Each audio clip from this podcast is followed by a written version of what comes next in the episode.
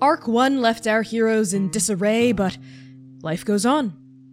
Dr. Aluso gives Oka, Manaya, Dewey, and V their next quest investigate the profane undeath in the Court of Ravens. Apparently, the denizens of the court just can't die. This is likely caused by an echo of the Raven Queen, the goddess of birth and death, similar to how the Shred of Vinash was causing the rage in Dabathati.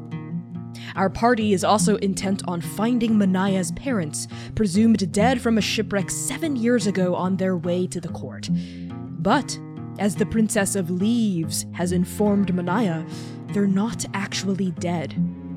After traveling across Talamad, outrunning a murderous dinosaur spawned by the Cataclysm, and sharing tents with Squeak's hippos, our party breaches the Paludo Weald. They form a plan to sail the Black Tongue River to Green Open Water, a primary port village of the court and a good place to get answers about shipwrecks.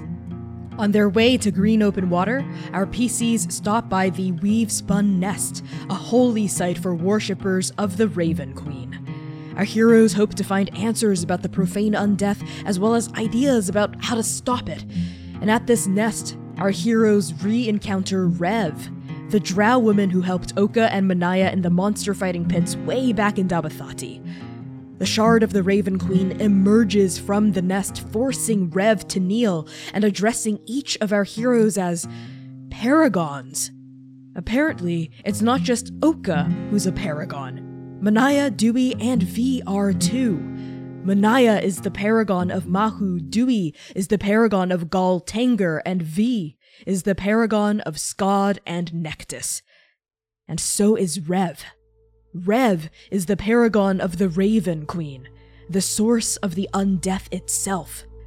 The Raven Queen knows that the now is separated from the after, She's using the remains of her power to prevent her worshippers from dying, so that their souls might be preserved in their bodies. If she were reunited with her paragon, then she could end the undeath and help keep her worshippers' souls safe in the now, a temporary fix to the cataclysm.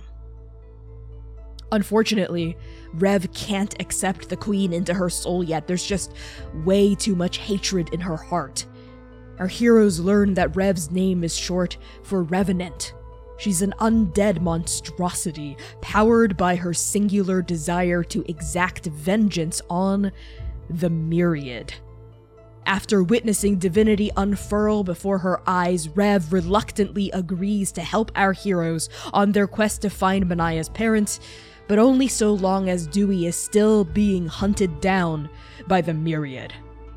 Her reasons for this are unknown. And with that, the Queen bids the PCs goodbye, hoping that our heroes can help guide Rev toward the light so that Paragon and God can be reunited as one. But until then, the undeath persists. Wanting to check in with Rev, a surprisingly concerned V mind links with her.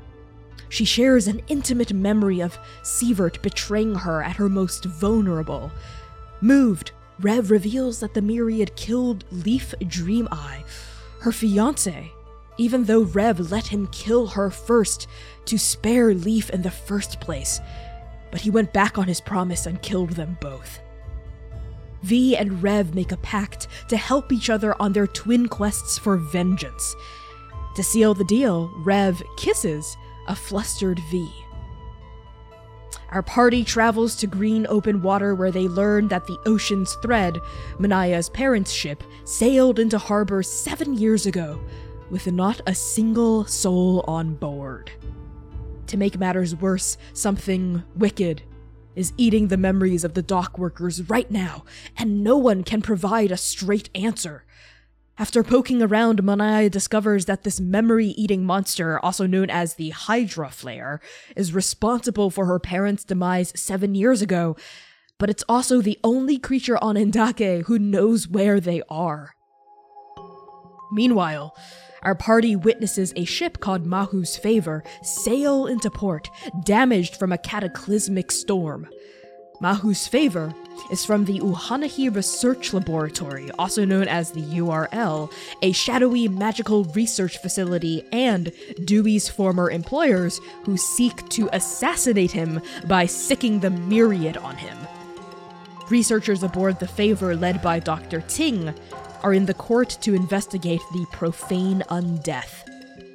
Despite Dewey's reservations, the party informs the researchers about the hydroflare stalking green open water.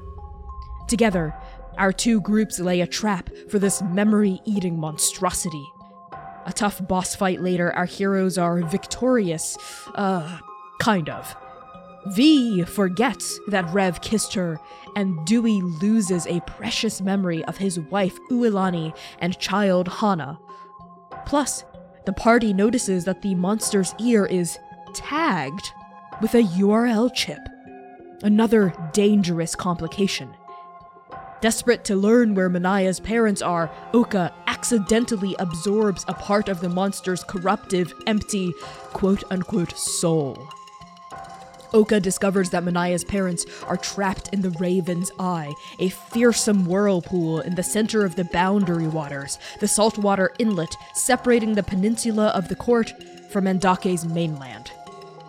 The party decides they can't trust the researchers after all, they form a plan to commandeer Mahu's favor after it's been repaired from the storm.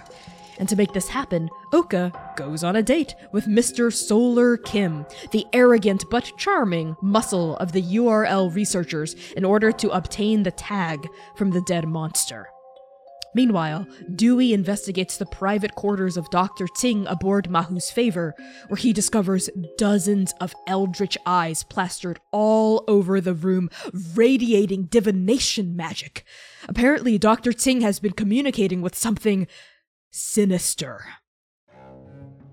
The party forms a plan to destroy the eyes. To distract Dr. Ting, V disguises herself as Adam, the blonde haired leader of the Chrysalis.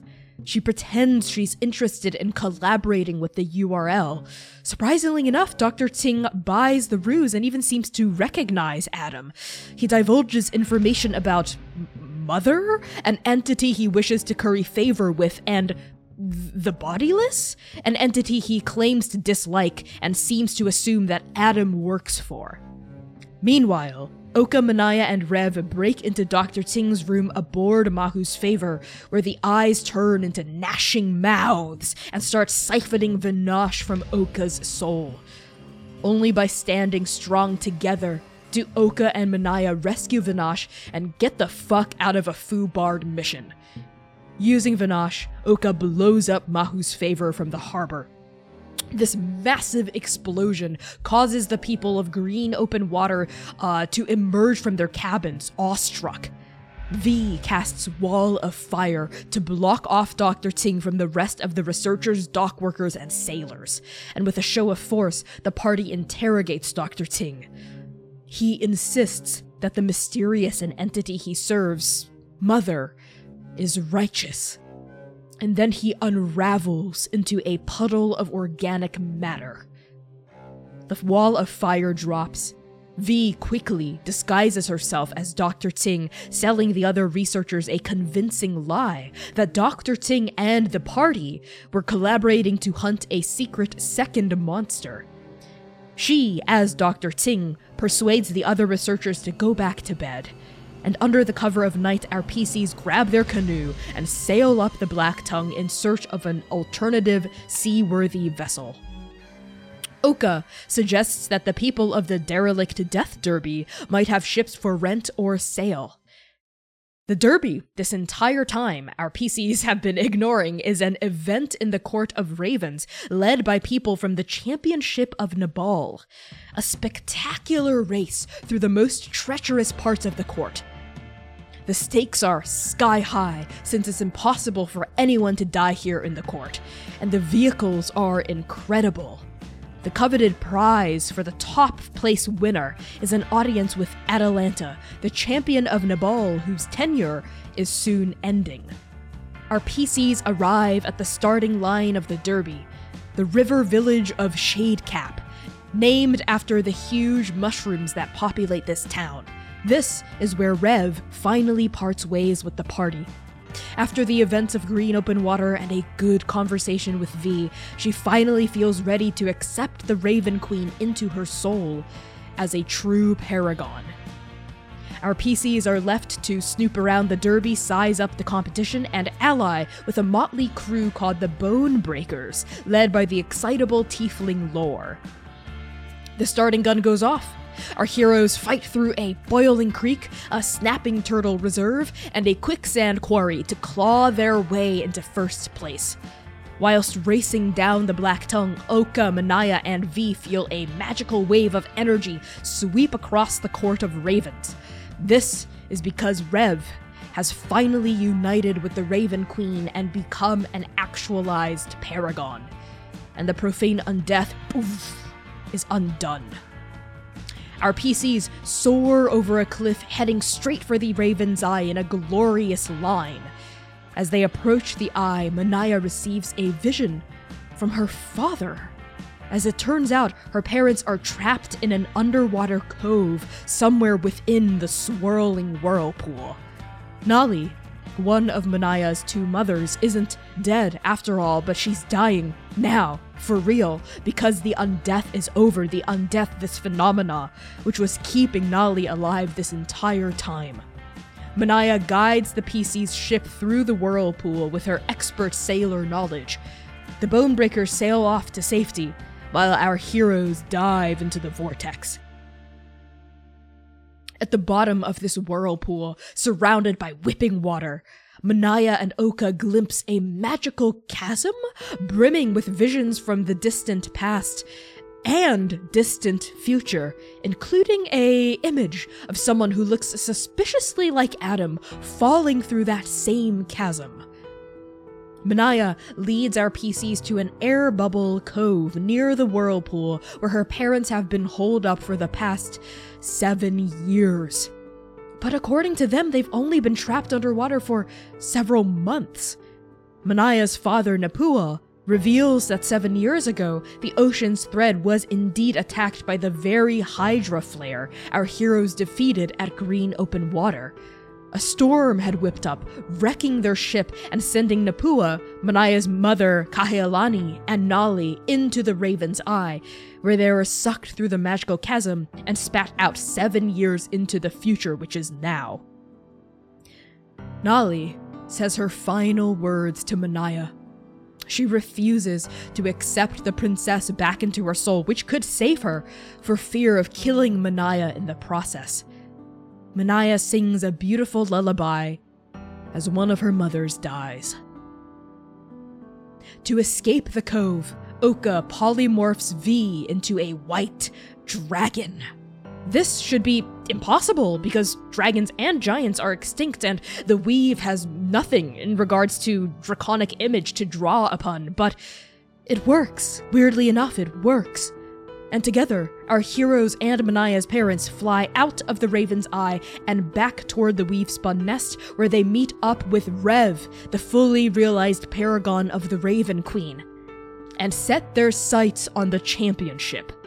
It's time for them, as the victors of the derelict Death Derby, to claim their prize the audience with Atalanta.